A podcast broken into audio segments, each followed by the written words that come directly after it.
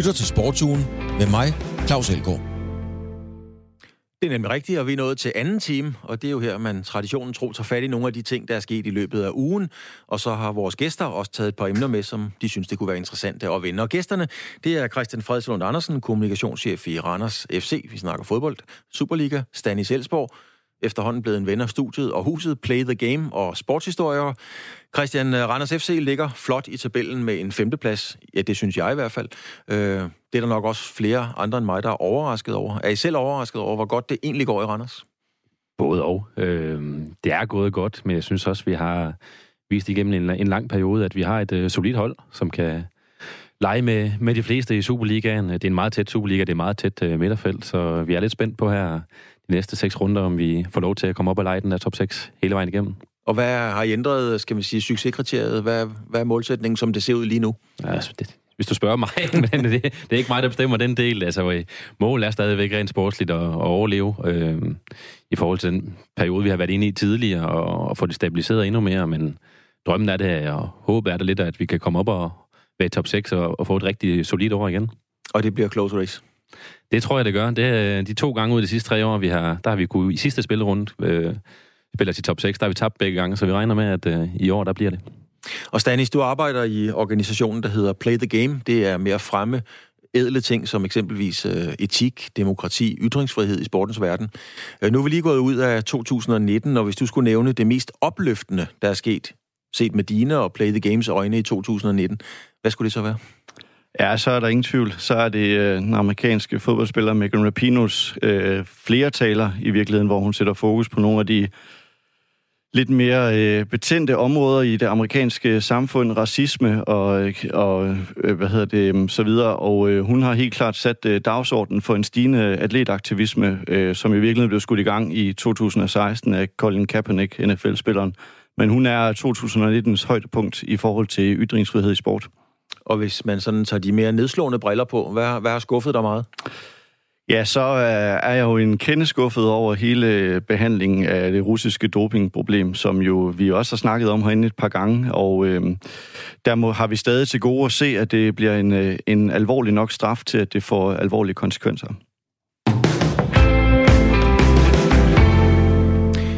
Og vi begynder med et emne, som øh, Stanis har taget med. Du vil gerne sætte fokus på IOC-præsident, det er Thomas Bachs nytårstal. Det handler nemlig om øh, politik og sport, og det er et emne, som vi jo altså har talt flere omgange i, i sportsugen her. Men det gør ikke noget, øh, for det er mere aktuelt, end man kan sige, det har været nogensinde før. Stanis, vil du lige fortælle, hvad var det for dig, der gjorde talen interessant og vigtig? Ja, men det helt, øh, helt store tema i, eller ikke det helt store tema, men for mig i hvert fald i talen, det er, at øh, Thomas Bach han øh, taler imod den stigende politisering, der er i sporten. Og her henviser han selvfølgelig til, at vi jo har et, et OL i Tokyo her til sommer, og der er man jo nervøs for fra IOC's side, at der skal komme de her politiske demonstrationer fra flere atleter, som vi har set øh, i, øh, i årenes løb. Og øh, derfor så øh, er det selvfølgelig interessant, at han sætter fokus på, hvad han kalder en stigende politisering i sporten, og øh, det er jeg jo ikke helt enig med ham i, at den er så stigende. Faktisk er øh, hans eget organisation jo garant for øh, en masse politisering i sport. Hvad siger du til den øh, problematik, Christian? Jamen, jeg synes, det er interessant. Altså, sporten har aldrig været en større scene eller større udstillingsvindue, end det er nu med den digitale, digitale verden, vi lever i, og jeg synes at det er et fedt, at, øh, at sportsøver kan bruge det til at, til at komme nærmere dybt ind i øh, nogle problematikker i, i samfundet. Det skal selvfølgelig bare gøres med, på den rigtige måde, øh, og det synes jeg, man ser langt hen ad vejen, og det er jo noget, der altid har været, altså, hvis du kigger tilbage igennem tiden, så jeg tror ikke, det er noget, du kan sætte bort fra, men øh, man kan jo godt tænke sig til, hvorfor det er et problem for nogen, altså i forhold til, hvilke interessenter, der, der befinder sig i sportens verden, øh, og udenfor i den politiske del af det. Men har man ligefrem pligt til det som, øh, som idrætsmand? Hvis man virkelig har et budskab, øh, som ligger ind på sinde og, og lever det fuldt ud, så synes jeg da, at det, det er en smuk ting at gøre. Man skal bare sørge for at gøre det, gøre det rigtigt. Øh, er min personlige holdning til det. Øh, der er mange, der har gjort det gennem tiden. Nogle mere øh, galant og øh, elegant. Øh, men øh, jeg synes at man, man har pligt til at øh, vise, at man er en del af et verdenssamfund, og hvad man mener om det.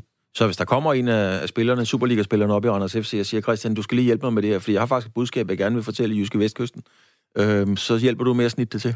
Det, det gør jeg da gerne. Øh, jeg synes, det er... Altså, Superligaen har jo også valgt at tage stilling til nogle ting. Altså, antiracisme-kampagner, øh, antihomofobi, øh, hvor vi øh, går, spiller med regnbuefarvet bolde næsten, øh, men med hjørneflag havde vi på, og anførbind, hvor der var lidt en, en sag med Camille Vilcek, øh, kvæg hans øh, religion og så videre. Øh, så altså, sporten og Superligaen har jo valgt at, at tage en eller anden form for fælles statement der. Øh.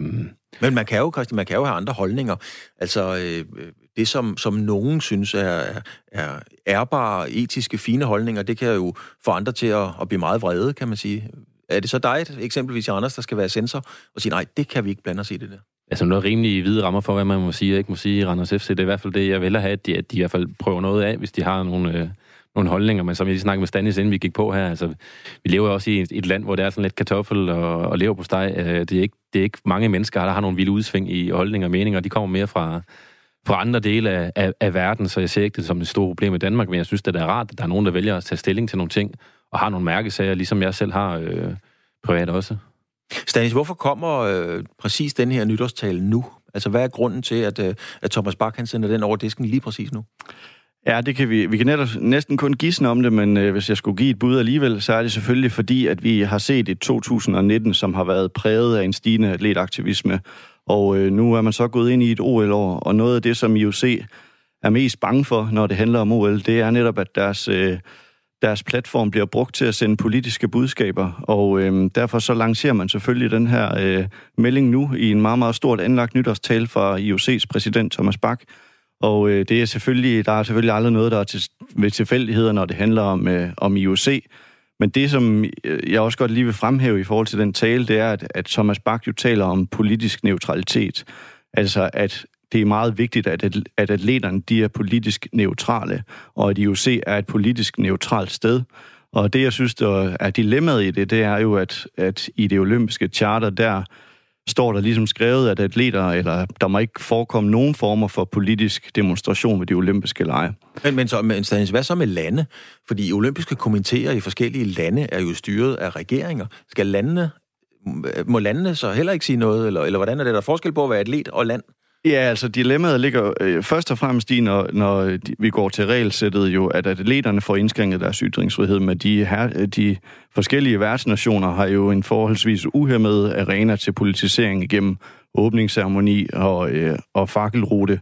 Og det du så spørger til i forhold til de nationale olympiske komiteer, så er dilemmaet jo netop, at de er jo netop heller ikke politisk neutrale, fordi at vi ved, øh, fra undersøgelser, vi har lavet i 2017, at, øh, at en ud af syv af de nationale olympiske komitéer, der sidder øh, lederen for den nationale olympiske komité, altså med direkte politisk øh, engagement i det herskende land. Og det er selvfølgelig et problem, fordi hvordan kan en præsident, øh, som er præsident i Hvide Rusland og præsident for den nationale olympiske komité, være politisk neutral? Og der synes jeg, at IOC står med et øh, forklaringsproblem, fordi at man selvfølgelig har en interessekonflikt, når man både er præsident i landet og så præsident for den olympiske komité. Er man derhen, hvor man skal kunne udelukke, altså man kan blive udelukket for doping, øh, man kan blive udelukket for dårlig etisk adfærd osv., skal man også kunne blive udelukket på grund af holdninger?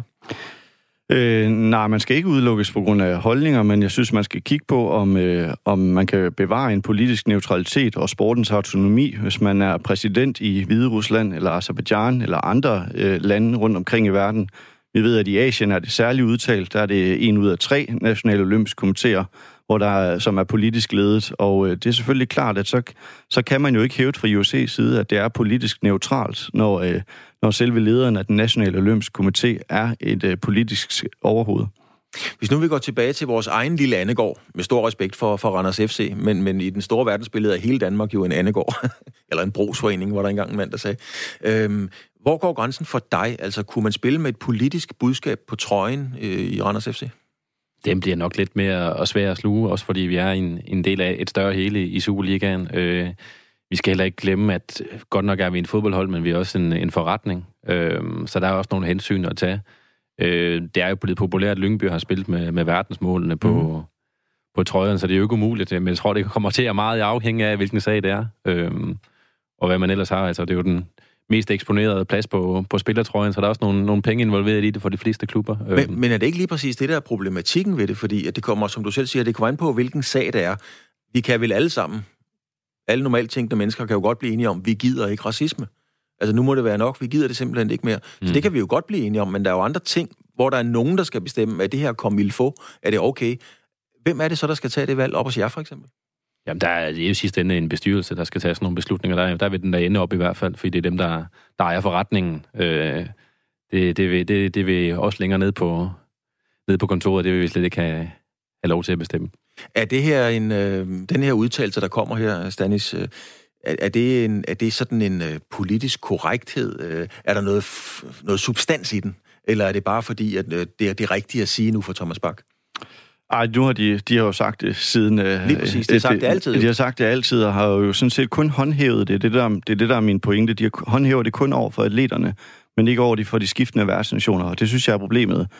Der ser vi så også sige, at, at der ligger et, et noget større dilemma i, som I også er inde på her. Altså hvis man bare åbner sluserne for alle mulige former for politiske budskaber, så kan vi selvfølgelig også komme til at stå model til noget, vi ikke har lyst til. Altså vi har set det i fodboldens verden med fascistiske hilsner øh, fra Paolo Di Canio i Lazio, og øh, det, det er vi selvfølgelig heller ikke interesseret i at åbne for den platform.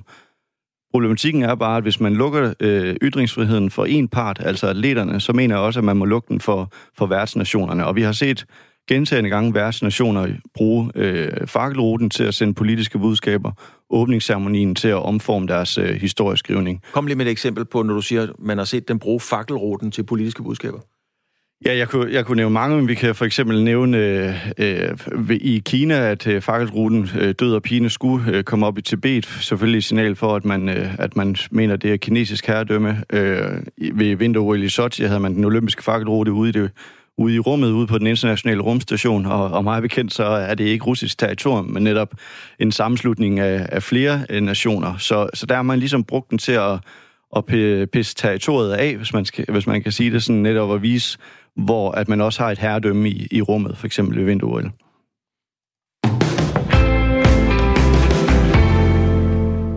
Det er utvivlsomt et emne, vi kommer til at tale øh, meget mere om, og mange gange, for det er ganske interessant. Christian, du har også taget et emne med. Hvad er det? Jo, men det er lidt... Øh, nu er der ikke sket så meget endnu her, men hvis vi holder os til den del, jeg ved mest om, så er det jo fodbold. Øh, var er jo kommet til, til England og til Premier League, må man, må man nok sige. Øhm, du skal lige forklare VAR. Den VAR, korte video assistant referee.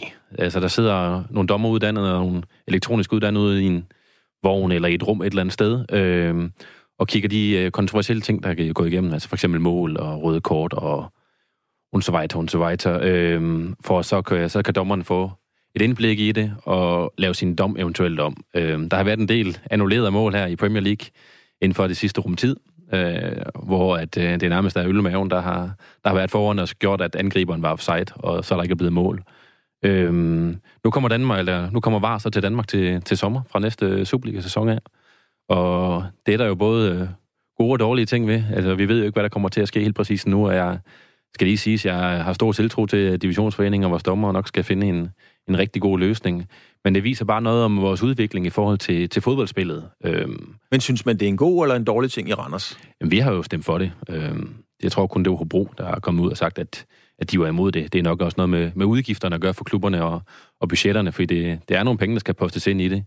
I nogle øh, ikke så kæmpe store budgetter alle steder, øh, hvis du tager de helt store klubber væk. Øhm, og selvfølgelig er der noget sportslig fairness i det her, som også er det, der har gjort, at det nu kommer til at, til at ske i Danmark. Øhm, men det bliver lidt spændende at se, hvordan det bliver implementeret i Danmark, både øh, rent ind på, på banen, men også i forhold til de mennesker, der, der ser på det, på, både på tv-skærmen, men især på stadion. Øh, så det er en udfordring rigtig meget, jeg glæder mig til, men jeg, og som, som jeg er spændt på at se, hvordan det kommer til at gå, om det bliver en, en god ting var i dansk fodbold. Men, men udvikling, man kan sige, det er jo, vi er der nu. Mm. Vi kan jo ikke trække den tilbage. Jeg vil også gerne have en masse plader på vinyl, men de bliver bare ikke rigtig lavet mere, fordi sådan er udviklingen. Og udviklingen er jo også bare, at nu er man til var og færre, og længere er den ikke. Helt sikkert, helt sikkert. Jeg håber bare, vi kommer til at bruge den rigtig, rigtig godt og rigtig fornuftigt, når, når det nu er, fordi fodbold er jo samtaleemnet på om mandag. Nu ved jeg godt, jeg er i en fodboldklub, så der snakker vi rigtig meget fodbold.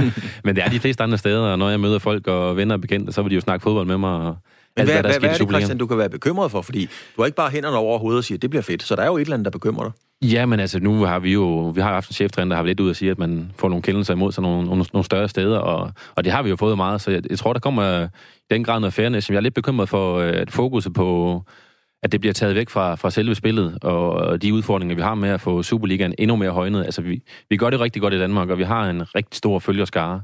Ja, det er Thomas, øh, Thomas, Thomas Bjerg. Thomas, Thomas Bjerg, der har været ude og sige, at i parken og på Brøndby Stadion, der, der får man ikke så mange kendelser den rigtige vej, og, og lidt for mange den anden vej. Øh, der er nogen, der ikke så meget, måske ikke så meget evidens bagved, tror jeg, men øh, der er i hvert fald sket en masse ting de steder. Så bliver han kaldt tudefjæs. Han bliver kaldt tudefjæs, og Thomas er en rigtig sød fyr, og, og ham holder jeg rigtig meget af. Jeg synes ikke, han tuder. Jeg kan godt lide, at han, han siger sin holdning, og, og det skal han skulle have et, øh, et skulderklap for. Og han har faktisk været her i vores eget studie og fortalt sin holdning øh, meget øh, åbenhjertigt. Øh, Stanis, du er også øh, historiker. Øh, var, er det en øh, parentes i fodboldhistorien, eller bliver det et helt kapitel? Ej, det bliver et kæmpe kapitel, fordi at, øh, nu har vi set, hvordan det spiller sig ud i, i Premier League, og øh, man må bare sige, at man har nok ikke fundet den helt rigtige formel på, hvordan det skal bruges. Og øh, det, jeg kan være nervøs for, det er, at, øh, at vi ikke bliver klogere, indtil det implementeres her i, i Danmark, fordi at problematikken ligger sådan set ikke jo ikke i, at man vil gøre brug af teknologi. Det er jo meget anvendt i sportens verden generelt. Øhm, problemet ligger i, at den måde, man ligesom bruger det på, som øh, der også bliver nævnt, at det, den er måske øh, den er ikke ramt skiven helt endnu. Altså, og jeg synes, at der er nogle problemer i det, som øh, gør fodboldspillet markant kedeligere at kigge på som, øh, som ser. Det, der, hvor fodboldspillet lever, det er i den drama, og det er i nuet, og det er fuldstændig, bliver fuldstændig taget fra tilskueren nu, hvor at man nu skal til at tage stilling til, om der så var offside med nogle meget, meget øh, korrekte linjer, som vi så heller ikke er helt sikre på er helt korrekte, fordi der er en fejlmavn. Så der synes jeg, at man har taget dramaet og øh, momentet ud af fodbold, både som ser og formentlig også som udøver. Det skal, i hvert fald, det skal i hvert fald køre, det skal køre, det skal køre helt efter bogen, det skal køre nøje, og det må ikke tage ret lang tid. Altså, vi kæmper rigtig meget, og det er noget, vi kommer har rigtig meget fokus i Randers, derfor flere mennesker på stadion. Altså, hvis du så tager et element ud af, at man ikke tør juble over et mål, fordi at det skal kigges igennem i var, eller hvad det nu sker. Mm. Jeg tror og håber ikke, vi kommer, kommer dertil. Men vi skal bare sørge for, at folk, i hvert fald, der kommer på stadion, er bedst muligt klædt på, for ellers så får de ikke en god oplevelse ved at komme øh, til fodbold på stadion, og det er det, vi gerne vil have, at fodbold skal opleves på stadion i min verden. Og vi er udfordret på den front, fordi folk kan se fodbold øh, og alle mulige andre sportsgrene, alle mulige andre steder, og hygge sig hjemme i stuerne. Så vi skal i hvert fald sørge for, at det bliver eksekveret til punkt og prikke, for at, øh, at det skal blive en succes. Men, men kan man ikke sige, at VAR er med til sådan at gøre fodbolden sådan endnu mere fremmedgjort? Altså en del af det at gå til fodbold, ja, det lyder som noget omklædningsrumsnak, men det er jo at råbe lortedommer. Øhm, og nu er det jo ikke engang dommerens skyld mere, fordi han kan bare sige, jamen var sagde, der var offside. Så, så, så det kan man ikke engang mere. Altså, det bliver sådan helt upersonligt. Helt, helt sikkert, og jeg husker det også de gode gamle dage, hvor jeg var inde og se Randers Frejhed dengang i 2. division Vest. Ikke? Altså, der var ikke alle de ting. Der var noget romantik, der var træbænke og så videre. Jeg ved godt, du ikke kan tage en masse skridt tilbage. Øh, og nogle gange, der drømmer man også lidt for meget om, om tidligere tider, hvor alting var så godt, så godt. Men ja, men jeg synes, man skal, man skal i hvert fald tænke sig om en ekstra gang, når man, når man selv øh, sætter sådan nogle ting her i gang. Øh, Ja. Hvor mange, øh, hvor mange er I Randers? De, bare de hurtige tal cirka. Hvor mange er I ansat i hele butikken? Jamen, det, er, det, er en, det er en lidt større butik, fordi vi har konferencer og jobakademi. Okay, ja, hvad er I? 50? 100? Ja, ja, det er vi nok. Det er omkring. Øhm, og det er jo en verden til forskel for jer, om I kommer i, i slutspillet, eller om I skal spille i den anden ende. Er det ikke meget rart at vide, at lige man har maven med sig, man har marginalerne med sig. Der er nogen, der tjekker, ja, men der var ikke offside, vi fik målet. Jubi, vi spiller blandt de seks bedste og spiller om nogle helt andre penge lige pludselig. Er det ikke meget rart i så stor en butik, at, at det går rigtigt til? Helt, helt sikkert, rent sportsligt. Øh, nu er jeg ansat til en lidt mere kommersiel del af det. Øh, jeg vil gerne have, at folk de kommer på stadion. Det er også det, jeg får min hyre for, at øh, skabe noget interesse omkring Randers FC og sørge for, at der kommer tilskuere, og, og selvfølgelig også øh, sponsorer til på den måde. Men det gør så, der jo i USA til NFL. Der er jo masser af afbrydelser ja, hele tiden. Det, det er en anden historik derovre. Det er en helt anden kultur. Nu har jeg set en NFL-kamp over i London. Øh, det var en, det var en lang affære, synes jeg. Øh, det, det kan jeg ikke forestille mig, at det passer til, til danskernes sindelag, at, at der skal være så mange pauser. Men der er også der er en kæmpe forspil, øh, forskel i de to spil, og til de spil, hvor sådan noget som var i... Øh, vi kan også tage NBA som spil. Altså, fodbold, det er ikke et stop-and-go-spil som, øh, som NFL, og derfor så passer VAR i den form, den er nu ikke rigtig godt til fodboldspillet, fordi vi er slet ikke vant til de her øh, spilstop konstant, og der skal tages beslutninger for dommere. Vi er slet heller ikke vant til, at dommere skal forklare deres, øh, deres handlinger, når det foregår, som vi ser i NFL.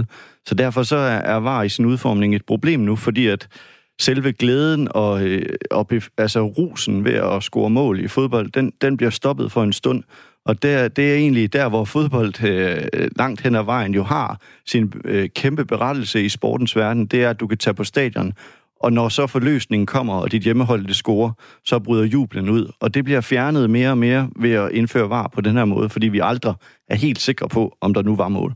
Nu øh, om lidt, så skal vi snakke om lister og kåringer. Lad os lige putte var sådan set i, i sportshistorikernes øjne, øh, Stanis. Hvor ligger VAR på listen over revolution, revolution, revolutioner, hedder det, i sport? Ja, ikke, ikke for mig som den gode revolution endnu. Altså, vi har så selvfølgelig også set, det, det er jo meget bedre implementeret i Italien, for eksempel, øh, man, øh, end det er i, i Premier League lige nu, og vi kan jo håbe, at Danmark kigger lidt mere den vej end øh, mod England. Ja, det er Bundesligaen, altså, ja. hvor det også øh, fungerer.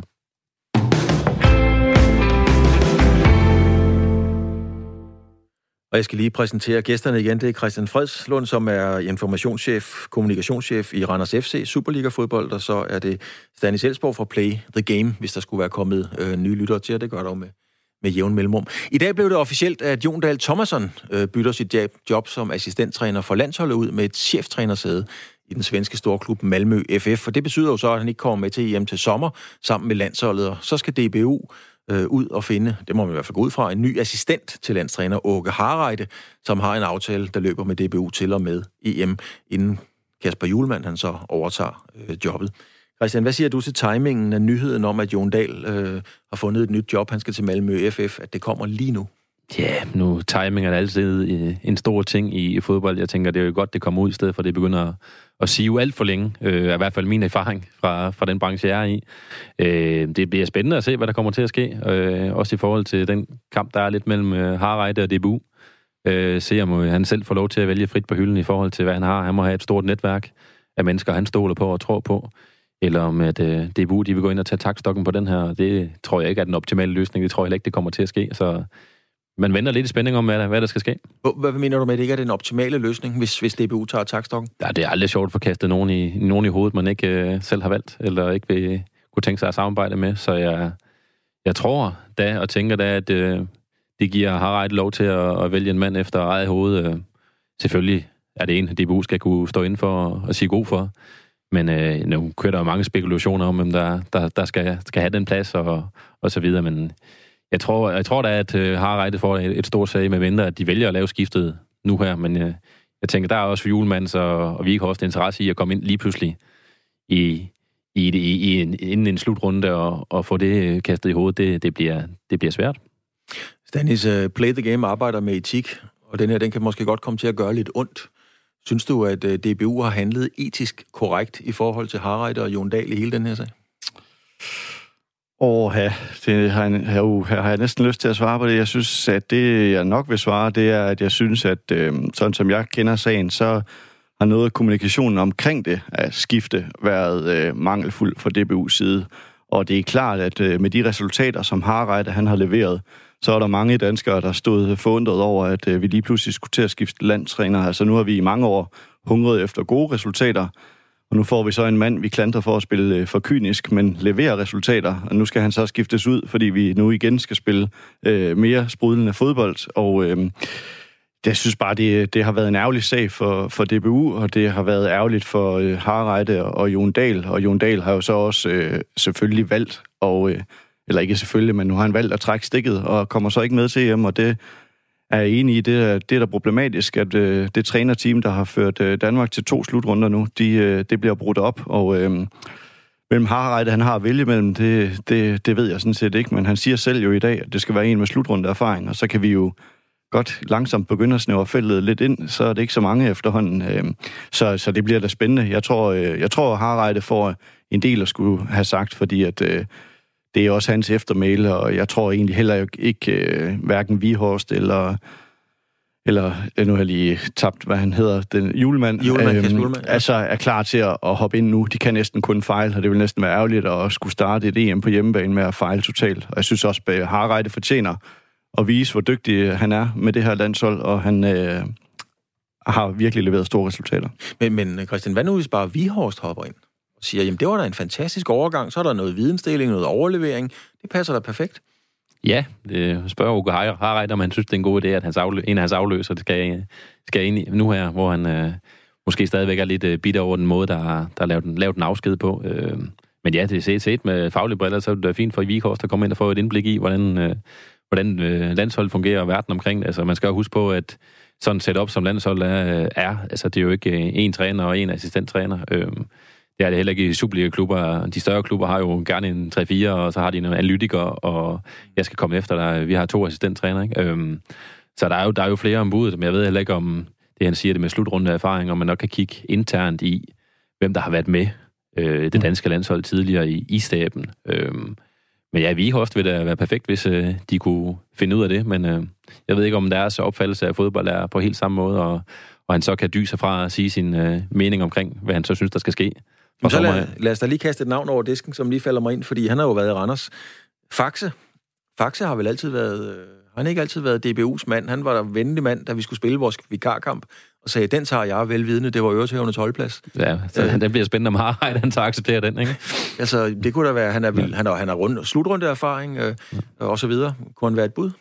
Ja, det, det, det, det kunne han da. Øh, nu ved jeg ikke, hvordan deres øh, interne forhold er, og hvordan deres filosofi er, og de harmonerer. Men øh, faktisk er jo også en, der har vist, som, især som assistenttræner, at han har kunne levere, og øh, det jeg hører fra ham fra en randerstid, der var de jo, spillerne var jo glade for den måde, han øh, lavede træningsøvelser på, og, og hans humør. Øhm, så i en assistenttrænerrolle, måske der også er lidt mere loose end, øh, end Harald. Jeg ved ikke lige, hvordan de to de fungerer i, i personligheder heller. ikke. Det, jeg kender ikke Åke øh, Harald nok. Øh, han virker lidt mere, mere stiv i det, skal, må, jeg, må jeg sige, uden at, at kende manden. Ja, jeg, synes, jeg, jeg bakker op om det første forslag. Hvis vi skal vælge en, så synes jeg, at Vihors, det vil være et, øh, et rigtig godt valg, hvis han kan lokkes til det. Altså øh, allerede kunne komme ind i truppen nu, og en assistenttrænerrolle er rigtig nok jo ikke en cheftrænerrolle, og han har en anden funktion, og øh, det er sådan set også det, han skal tage over som. Det synes jeg vil være et glimrende bud. Men, men behøver man i virkeligheden at finde en? Ja, det tror jeg. Øh, nu, øh, nu har jeg selv været øh, træner, godt nok på et noget mindre hold, nemlig i parasporten og, og goalball, men øh, det er noget andet. Øh, det er noget helt andet. øh, men øh, min erfaring siger mig da at stå alene til en slutrunde, øh, og nu snakker vi et EM på hjemmebane, der har man brug for øh, en god højre hånd, og øh, så der skal helt sikkert findes en. Øh, det kunne også være to, hvis man er interesseret i det i DBU. Nu, øh, nu tager vi da lige tilbage til sportshistoriker-rollen fordi du er jo sportshistoriker. Nu kom der et nyt kapitel til hele den her DBU Åke Harreide øh, følgetong, nemlig at øh, Jon Dahl han vælger at stoppe inden. Hvis du skal skrive det her kapitel om, hvordan det, hele det her forløb har været, hvad, hvad vil du så skrive? Hvad er overskriften? Har det været noget råd, eller hvad har det været? Ej, jeg synes, øh, resultatmæssigt har de sidste mange år for landsholdet jo været fantastisk, og det kunne man, det kunne man skrive langt og, og godt om. Altså, øh, jeg synes i virkeligheden nok også, det er det, jeg står tilbage med, når jeg skal vurdere de sidste år i DBU. Jeg synes ikke, øh, håndteringen af Harreide og, og Jon Dahls exit, altså det kan der være mange strategiske årsager til, og dem kender jeg sådan set ikke.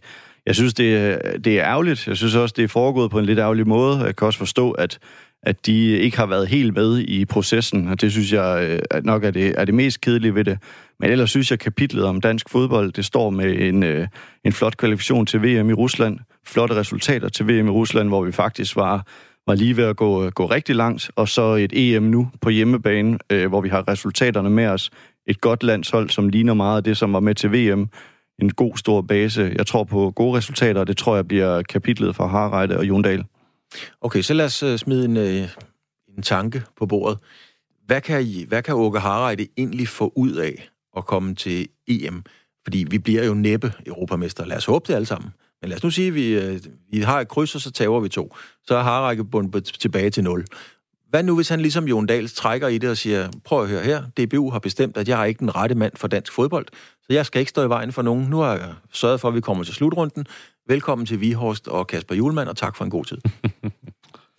Ja, det, øh, det er en interessant tanke, men jeg tror nu også, altså jeg tror, man skal se på øh, fodboldtrænere, øh, ligesom alle mulige andre top-elite udøvere. De er øh, til en vis grad også egoister, og øh, det er øh, det med de positive fortegn. Altså Harreide har en karriere og et eftermæle, han, øh, han skal sætte i spil, og et EM på hjemmebane for det land, man øh, repræsenterer, det kan næsten ikke blive større for en træner, så jeg tror overhovedet ikke, at han kommer til at trække stikket, og nu kan vi jo stå men, herinde om lidt tid, og så har han ja, gjort ja, nu, det. Nu, nu tænker vi jo bare tanker, vi må, men Christian, man kan jo sige karrieremæssigt for Harreide, altså det han har lavet nu er jo fantastisk. Han har fået Danmark til slutrunden, og han har ikke tabt de 4-35 kampe osv. Ja. øh, så, så karrieremæssigt risikerer han vel kun noget ved at spille slutrunden? Ja, det, det synes jeg ikke. Altså, han har leveret noget rigtig flot, som jeg har sagt, resultatmæssigt fodbold. Øh, spil kan vi, kan vi diskutere, hvor underholdende det har været. Øh, men han, skal, han, han, han, han vil ikke give op og smide håndklædet i ringen, nu når han har taget det så langt. Han bliver nødt til, til at fuldføre det også, og vise, at han fuldfører sin kontrakt. Han er også øh, en generation, hvor jeg tror, det betyder noget, at, øh, at man har noget man, faglig stolthed på den måde. Øh, og det er også det, jeg synes, at det viser i hans udmeldinger, at selvom man ikke er tilfreds med måden, det er foregået på, så, så gør han sit arbejde færdigt, og det er nok også for at vise en, en fremtidig arbejdsgiver, arbejdsgiver at, øh, at det er sådan, han er, og det er det, han står for. Øhm, så jeg tror da helt sikkert, at øh, han vil gøre alt, hvad han kan for, at Danmark leverer et, øh, et flot hjem. Lad os lige prøve, og vi skal også lige runde øh, Jon Dahl. Altså, han skal være træner i øh, Malmø FF.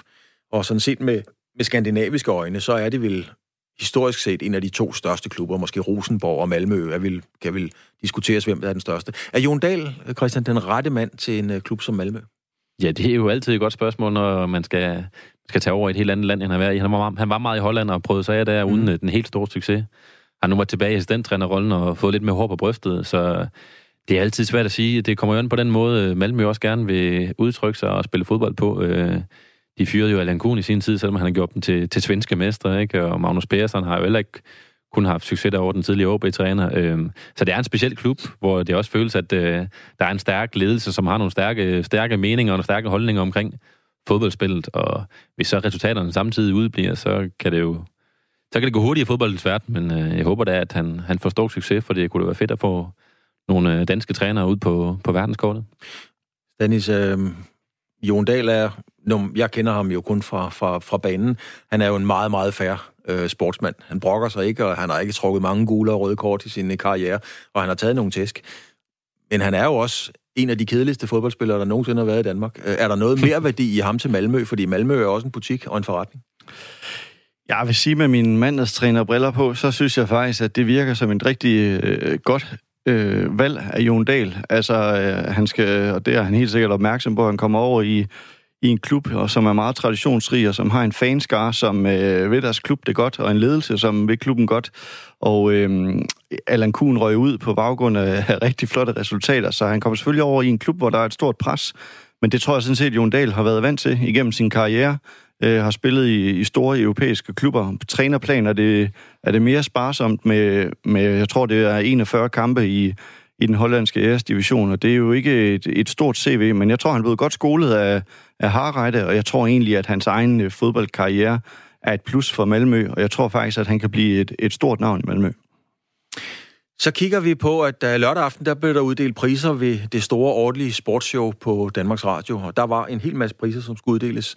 Men sådan skal vi sige, at de mere markante kan det nævne, at årets sportspræstation, også kaldet BT's guld, det gik til herrelandsholdet i håndbold, og det var selvfølgelig for at vinde VM-guld. Årets sportsnavn, det blev den nykårede verdensmester i landevejscykling, Mads Petersen, og det nyeste medlem af det rigtig fine selskab, altså det vi kalder Hall of Fame, det blev øh, bokseren Mikkel Kessler. Stanis, årets sportsnavn, Mads Petersen, er det, er det OK?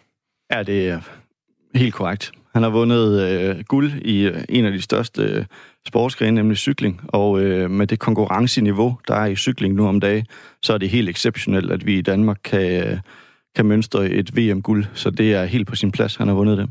Hvad siger du, Christian? Jamen, jeg, jeg er enig i valget også, især når du kigger på, på listen. Altså, vi ikke forventet med helt vildt store, mange store danske præstationer, men dem der, det er en af dem, man, man husker. Øh, og det synes jeg, det er, det er en god, øh, et godt facit for, for det i hvert fald, når man skal, når man skal vælge årets sportsnavn. Men har han også, Stanis, øh, potentiale til at skrive sig ind blandt legenderne? Det snakker man jo om i cykelsport. Der er det jo, det skal ikke nok, det er jo legender og stjerner. Altså, har han legendepotentiale? potentiale? Det ved, jeg, det ved jeg simpelthen ikke nok om i forhold til øh, hans cykelevne. Jeg synes, dem, som står tilbage som legender, det er sjældent kun dem, der vinder i uh, VM i landevejscykling. Altså, der skal vi op og vinde de store Tour de France, hvis jeg skal tage mine idrætshistoriske briller på. Så og det er det, du skal. Så er det der, legenderne ligger. Det er også der, de store uh, dramaer ligger, uh, og det er der, fortællingerne ligger. Uh, vi vil jo alle sammen gerne lige have Jørgen Let ind og fortælle nu om, hvordan det drama udspiller sig. Men... Uh, det er for tidligt at sige. Altså, vi har før set store resultater i, øh, i det, der jo er sådan nogle endags cykelløb. Øh, VM er selvfølgelig kæmpestort, og det er kæmpestort, at vi har en dansker i den regnbuefarvede øh, øh trøje. Øh, men øh, der skal mere til, før at han øh, bliver en legende. Man har selvfølgelig potentialet. Hvis nu man kigger på sådan en som øh, Anne-Marie Rindom, kåret til verdens bedste sejler og vandt både VM og EM i laser radial her i, i 2019. Øh, er det nemmere, Christian, i nogen sportsgren, fordi der er mere opmærksomhed og, og og ligesom øh, få den status, fordi at der er mere eksponering omkring det, og, og så overser man måske en, en Anne-Marie Rindum? Det synes jeg var et meget ledende spørgsmål, men øh, ja, det, det, ja, jeg svaret på det. Altså, vi kan jo ikke komme udenom, især i Danmark, at der, eller i, i de fleste lande, der er der nogle populære sportsgrene, der er sportsgrene, der er større end andre. Øh, fodbold, håndbold, øh, cykling. Øh, nu er Mikkel Kessler blevet optaget, kommer vi til at snakke om lidt senere, i Hall of Fame i boksning. Vi har bare noget traditionelt, traditionelt set nogle, nogle rigtig store sportsgrene. Øh, jeg skal da også være ærlig at tilstå, at det er ikke meget, jeg har kendt til Anne-Marie Rendum, øh, indtil at hun er, er kommet op i det her kandidatfelt. Jeg følger ikke øh, sejlsporten så tæt, så det er jo, hvor er interessen hen, hvor... Øh, altså, hvad bliver vist? Øh, jeg ved ikke, hvor meget sejlsport, der bliver vist på, på, på tv-kanalerne. Så men, det er svært for folk at følge med jo, ikke? Hun er jo faktisk den første dansker, der er blevet kåret til verdens bedste mm-hmm. sejler, og vi har jo i den grad produceret nogen, der har vundet OL-guld altså igennem tiden, kan man sige. Ikke? Så alene det faktum øh, gør vel, at, øh, at, at hun er en af de store. Helt sikkert, men det er bare en niche sportsgren. Øh, du kan se, i Danmark vi er også øh, historisk set gode i badminton, øh, og den slags. Vi er ikke så gode i tennis. Øh, hvis vi så laver det kæmpe store tennisresultat, nu har Karoline Wozniacki vundet et år, ikke? Mm. Øh, så, så, så, så klinger det jo rigtig, rigtig meget, men sejlsport klinger bare ikke særlig meget, øh, udover guldfigerne øh, i de mange år, de øh, har haft succes. Men Stanis, kan man så med, med, sådan, øh, med dine sportshistorikere øjne, kan man grædbøje værdien af et, øh, af et verdensmedskab? Altså... Ja, det kan man faktisk. Det kan man sådan set godt. Altså, øh, jeg vil lige sige med Anne-Marie Rendum, så er det faktisk en ret stor præstation.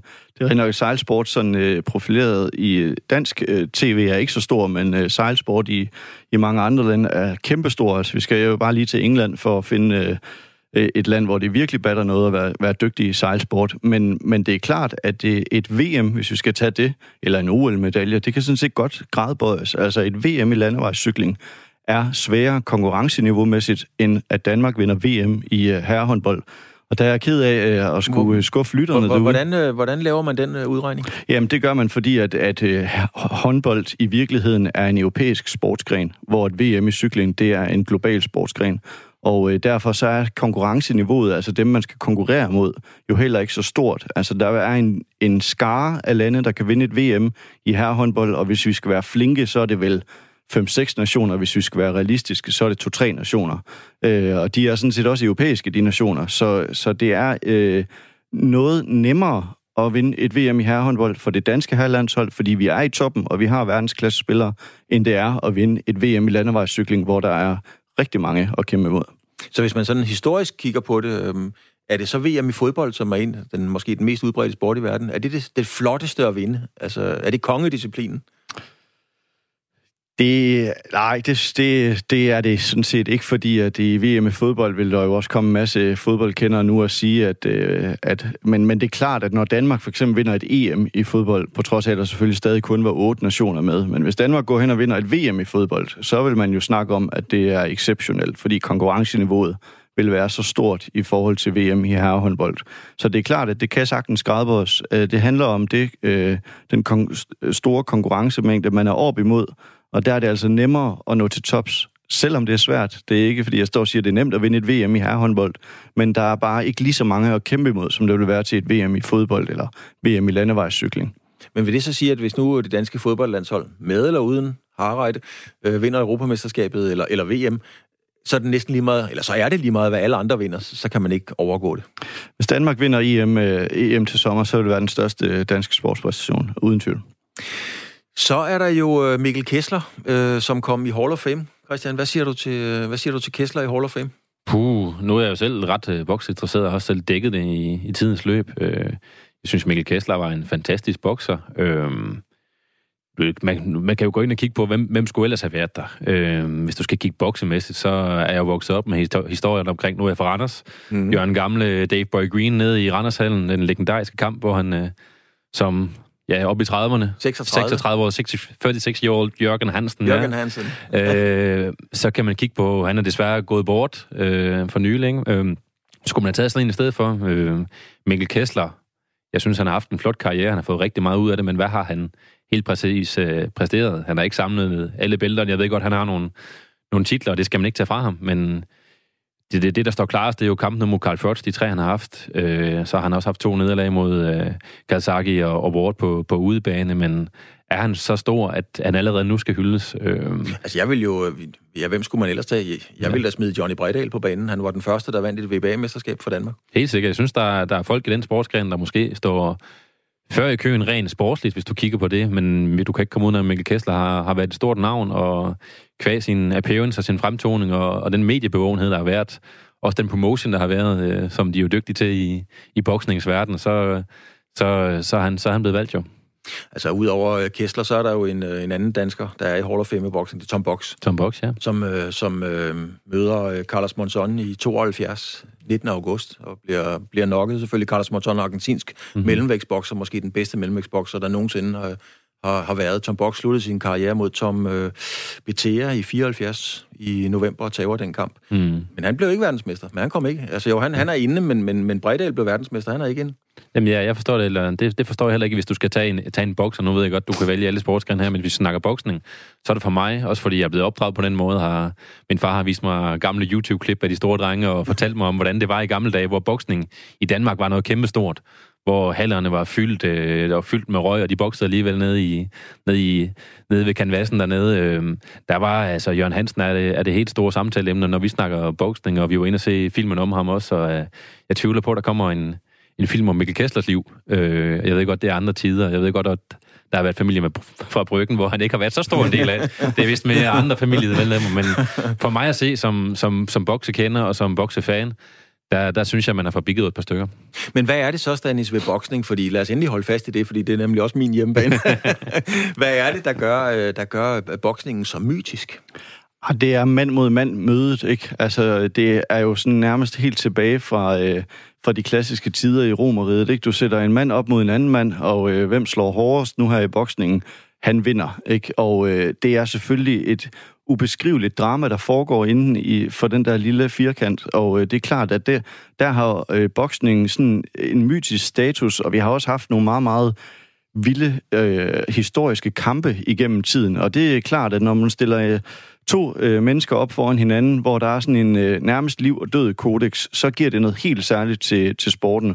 Og derfor så er det stadig øh, noget, der kan drage rigtig, rigtig mange seere, selvom det er en øh, blodig og tit med nogle ret alvorlige skader til følge, så øh, kan det samle rigtig, rigtig mange seere, fordi der ligger det her drama i, om hvem der først rammer med hovedet ned mod øh, canvasen. Ja, der er, og der er show i det jo, ikke? Altså, ja.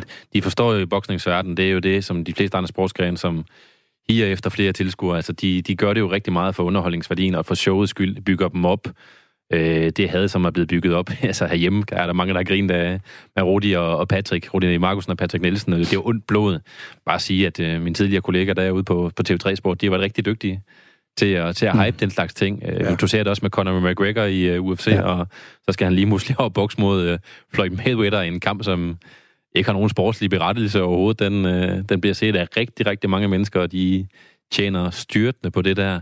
Uh, så det er en, det er en sportsgren, som, som også er meget debatteret altid. Mm. Uh, nu når også hvor kampsporten har, har udviklet sig til, til de endnu voldsomme og, ting, ikke? men der er, der er noget romantik, og der er noget passion omkring uh, det her, det er, at man er sin egen lykkes med i den. Uh, vinder du, så, så er du videre, ikke? Så kan du komme til den næste store kamp. Men Stanis, når man kigger på Hall of Fame, det er jo det ypperste, mm. kan man sige, ikke? Så, så er det vel, øh, eller er det så også hele personen, hele, hele pakken, der tæller med? Fordi man kan jo ikke komme ud over, at Mikkel Kessler er i den grad en meget, meget flot ambassadør og repræsentant for ikke bare boksning, men alt dansk idræt.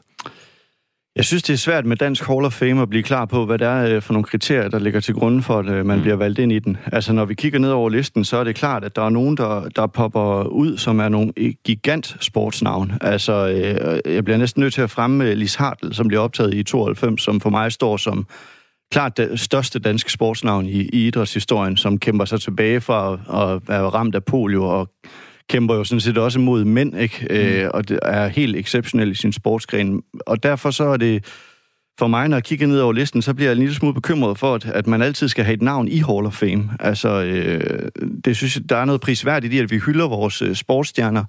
Men for mig synes jeg også, at øh, der, der skal være noget ekstraordinært for, at man bliver Hall of Famer i, i sportens verden.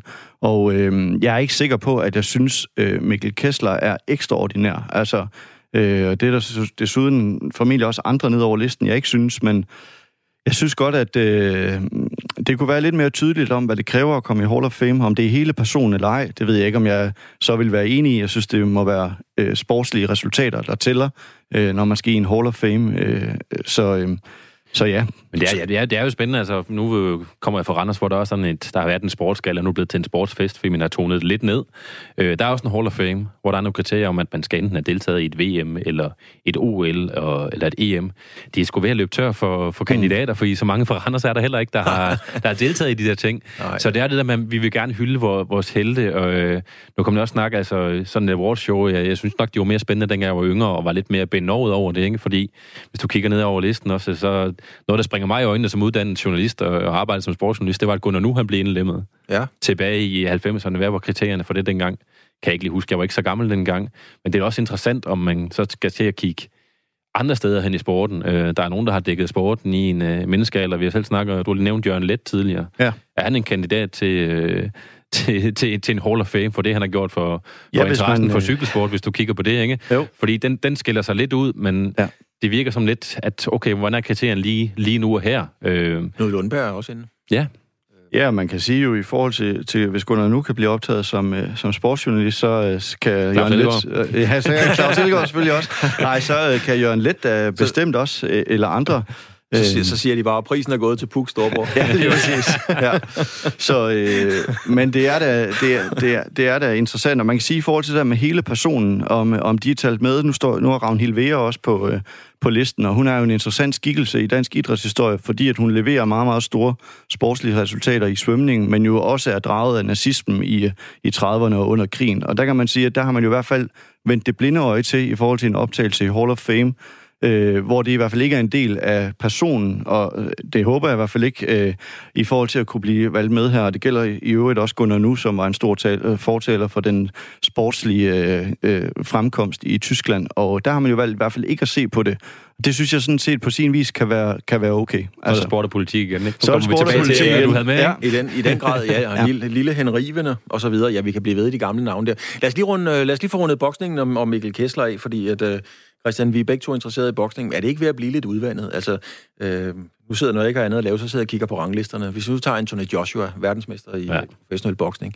Øhm, og Joshua, han er verdensmester i, øh, i, øh, i, i tre forbund. Han er, han er verdensmester i WBA, IBF og WBO men han er ikke i top 15 på ranglisten på WBC. så kan man spørge selv, altså hvad kan man så bruge det til? Den der verden kan man, vi, den kan vi snakke meget længe om, hvordan de der forbund, øh, de, de hænger sammen og så videre. Nu har jeg også selv øh, lavet lidt for Team Sauerland øh, og fik lidt et indblik i, i, i verden. Den, den er meget, meget speciel. Øh, også at det der med, at kampene skal ikke så meget have sportslig berettelse, det er, hvad der er mest øh, penge, og hvad der er mest øh, prestige, og og omtale, ikke? Ellers så skulle en kamp mellem Joshua og Deontay Wilder, der er sket for, for lang tid siden, og det er jo det, lidt det, det man kommer til at savne i, i den her professionelle del af sportsverdenen. Øh, fodboldromantikeren og, og, og sportsromantikeren i mig synes jo, at det er forfærdeligt, at det ikke er at den sportslige berettelse og de stærkeste mennesker, der kommer til at, at, at, at battle det ud. Ja, for Men, der kan man vente om at sige netop Deontay Wilder, som skal møde Tyson Fury. Han er så verdensmester i, øh, i, øh, i VBC. Jamen, men han er overhovedet ikke rangeret de tre andre forbund. Jamen, jeg kan jo huske, Patrick Nielsen, han var nummer 15 på listen et eller andet sted, og på den næste liste, der var han nummer 100, ikke? Altså, ja, ja. du kan jo ikke tage ret meget af det der for gode varer. Det er, det, det er politik og penge. Øhm. Men det er også i det lys, og det er ikke for at tage noget fra Mikkel Kessler, fordi isoleret set, der var hans kampe mod Karl Froch noget af det flotteste idræt, der har været på dansk grund overhovedet. Så det er ikke noget for at tage noget fra Kessler, men det er bare så brugt et marked at pille en ud og putte i Hall of Fame på, synes jeg, Stanis. Jamen, det, det er jeg sådan set enig i. Altså, øhm, og det er derfor, at kriterierne skal jo være meget, meget tydelige for, øh, for os som almindelige sportselskere. Hvad, hvad kræver det at komme i, komme i Hall of Fame? Hvornår kan man komme i Hall of Fame? For nogle er det jo nærmest lige efter karrieren er slut. For andre er der gået flere år. Øh, og det synes jeg kan være... Det, øh, oftest kan det være meget, meget svært at vurdere en sportslig karriere lige i nuet, når den slutter. Øh, oftest er det noget, man også skal sætte i, i, i noget, noget, noget større perspektiv, inden man kan blive optaget i, i Hall of Fame. Øh, men øh, det er klart med Mikkel Kessler, altså vi er jo også national romantikere, så derfor hylder vi jo vores, øh, vores sportsatleter. Og i de sidste to årtier, jamen der er Mikkel Kessler selvfølgelig det største boksnavn, vi har hjemme, og han er stoppet og har afsluttet sin karriere. Han ligger selvfølgelig lige for i forhold til, når vi kigger generelt ned over listen. Jamen, det er blevet lidt en popularitetskonkurrence øh, og en koring, synes jeg øh, med nogle personer, som har været med til at skabe nogle, nogle store øjeblikke. Også når du kigger på de fodboldspillere, der har fået den. Ikke? Det har været nogle af de meget dominerende, dygtige spillere. De er mm. nogle rigtig dygtige spillere. Lauter Brødrene, Michael, Morten Olsen. Det er nogle af dem, der har spillet rigtig mange landskampe. Men hvad med nogle af de spillere, som har været øh, rigtig solide i en, i, en, i en periode, men måske ikke lige har rundt de 100 landskampe, eller måske ikke lige har spillet i, i Barcelona og Real Madrid. Så det er, det, er, det er lidt svært, især i dansk målstok, synes jeg, altså hvem har skabt, det er lidt, hvem har skabt de store øjeblikke i, i min verden. Men uh, det du efterlyser, Stanis, er det så nogle flere retninger? Hvis vi tager Lotte Friis for eksempel, hun får den jo, ja, hun har ikke været stoppet i mere end et års tid, før hun uh, ligesom kommer ind, og andre får at vide, at man skal være stoppet i en 4-5 år og så videre. Mm. Sejler det lidt? Nej, men det står, øh, altså det kan være min egen research, der ikke er god nok i forhold til kriterierne. Øh, men nu, nu står vi her så, så jeg bliver nødt til at sige noget jo. Men, øh, men jeg synes bare, at, at det, der kunne godt være, øh, der kunne godt være et spænd, hvor man simpelthen ikke kan blive optaget. Vi ser det jo i NBA, man kan ikke blive optaget lige efter sin sportslige karriere. Altså, der er nogle særlige kriterier, der skal gå. Det kan godt være, at det, det så bare er, er, er kortere eller mindre år, der skal gå her, for at man kan komme i Dansk Hall of Fame. Øh, og så øh, synes jeg bare, at øh, man skal ikke kunne komme i Hall of Fame, blot fordi man har lavet gode sportslige resultater. Jeg synes, det skal være noget ekstraordinært, og øh, det er der rigtig mange på listen, som... Øh, som øh, bidrager med og har stået for, men, øh, men ikke alle, synes jeg. Lad os lige se en gang. BT Skole håndboldherrene, de vandt altså for den største præstation. Øh, Christian, lad os lige runde af med, at, hvad husker du? Hvad står for dig som øh, den største? Vi tager hele pakken. Både spænding, oplevelse, hele, hele pakken. Hvad, hvad var det største for dig i året, der gik? Ja, nu fulgte jeg lidt med, da han, da han vandt VM i, i cykling. I, i, cykling er for mig sådan noget, der kører lidt i baggrunden. Jeg må nok erkende, at jeg har mine sportspræferencer inden for nogle visse sportsgrene, men det var da noget, der kørte i, i baggrunden, så synes jeg, det er jo fedt, den eufori, der det, det skabte. Mm. Øh, håndbold er en lidt mere... Ja, det er blevet lidt mere en leverpostej sportsgren for mig. Jeg har, jeg har altid godt kunne lide at følge håndbold, men det er blevet sådan lidt mere sat i, sat i, sat i skyggen, så jeg synes, at det er en flot præstation. Øh, men som du sagde tidligere, det, der er nogle ganske få hold, der kan, der kan blive verdensmester. Øh, øh, og der er VM hver andet år, ikke? Øh, Men altså, man der... har jo, Christian, vi har jo i, i popmusik, der har vi det, der hedder One Hit Wonder, de laver et gigantisk hit, og så hører man aldrig fra dem siden. Mm. Mads Petersen kan jo også være sådan et one-hit wonder i virkeligheden. Ja, men så synes jeg at han skal hele hyldes for det. det. Det er da fantastisk, at man har kunne præstere på den allerstørste scene. I, så, om det er bare et flygtigt øh, et øjeblik, og om det, at det var pisse heldigt, det, det synes jeg da stadigvæk, man skal, man skal hyldes for, og det er jo da en stor præstation. Ja, så hjælper det jo også på det, at Rolf sidder og græder, Rolf Sørensen. jo, jo. Altså, det er med til hele parken, altså et total Jo, men det, men det er det der dramatic spectacle, man kan lave omkring øh, også, også cykelløb, fordi det er øh, mand mod mand. Nu ved jeg godt, man kører, kører lidt landet til, til VM, men det er jo hver mand for sig selv. Øh, så der er jo nogle, nogle fede historier, man kan fortælle, især når der er, der er nogle kønnelige mennesker, der kan fortælle omkring historien, og fortælle, hvem ham, øh, Mads Pedersen, som jeg helt øh, ærligt skal kunne sige, at øh, jeg ikke vidste så meget om øh, inden det VM.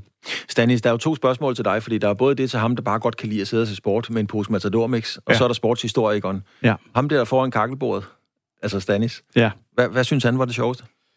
Altså i forhold til sportslige resultat? Ja, altså oplevelsen. det er nok Daniel Wagners øh, guld til VM i parasport her for ikke så lang tid siden. Øh, og det er selvfølgelig på grund af min egen baggrund i parasportsverdenen, men det synes jeg er kæmpestort. Jeg ved, hvad de atleter de kæmper for dag ud og dag ind, og øh, det er ikke kun en kamp om at præstere sportsligt, det er også nogle andre ting, de, de kæmper med, og øh, det har for mig stået, været noget helt særligt at se de parasportsmedaljer, vi har hævet i 2019. Og hvad med sportshistorikeren?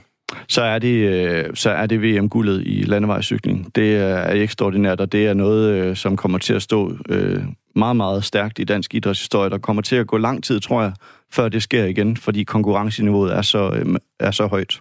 Hvordan, altså, Ja, det, hvis det er et one-hit. Ja. Det er rigtig nok, der er mange russere, amerikanere og belgier, og man skal foran, det kan jeg selvfølgelig godt se.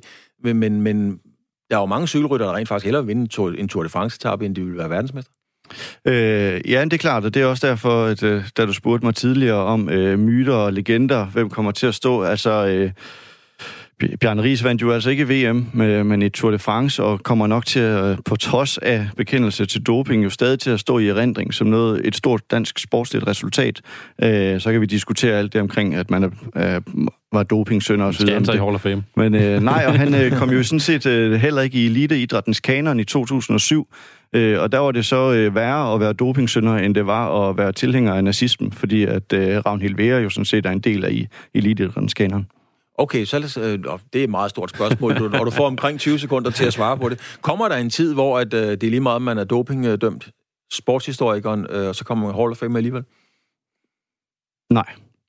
Det kommer simpelthen ikke til at ske? Nej, det tror jeg ikke. Doping, det bliver anset i de kredse som noget af det værste, fordi man styder sportens etik og, og moral, og øh, det vil aldrig nogensinde blive accepteret, tror jeg, i forhold til at komme i, i Hall of Fame. Og hvis det kommer til at ske, så kan man sige, så øh, har I også udspillet jeres rolle og, og, og eksistensberettigelse. Ja, eller så har vi meget arbejde at gøre endnu. Ja. Ja. I skal have tak, fordi vi kom. Vi nærmer os øh, afslutningen på anden time. Vi har været lidt omkring. Vi har snakket om øh, Mikkel Kester, og det kunne vi have blevet ved med, Christian, i rigtig lang tid. Du det kan er, vi gøre bagefter. du er kommunikationschef op i Randers FC. Vi har haft besøg af Stanis Elsborg, som jo altså arbejder i Play the Game, der arbejder med etik, moral og sport. Vi er tilbage igen om en uge. Nu er der nyheder.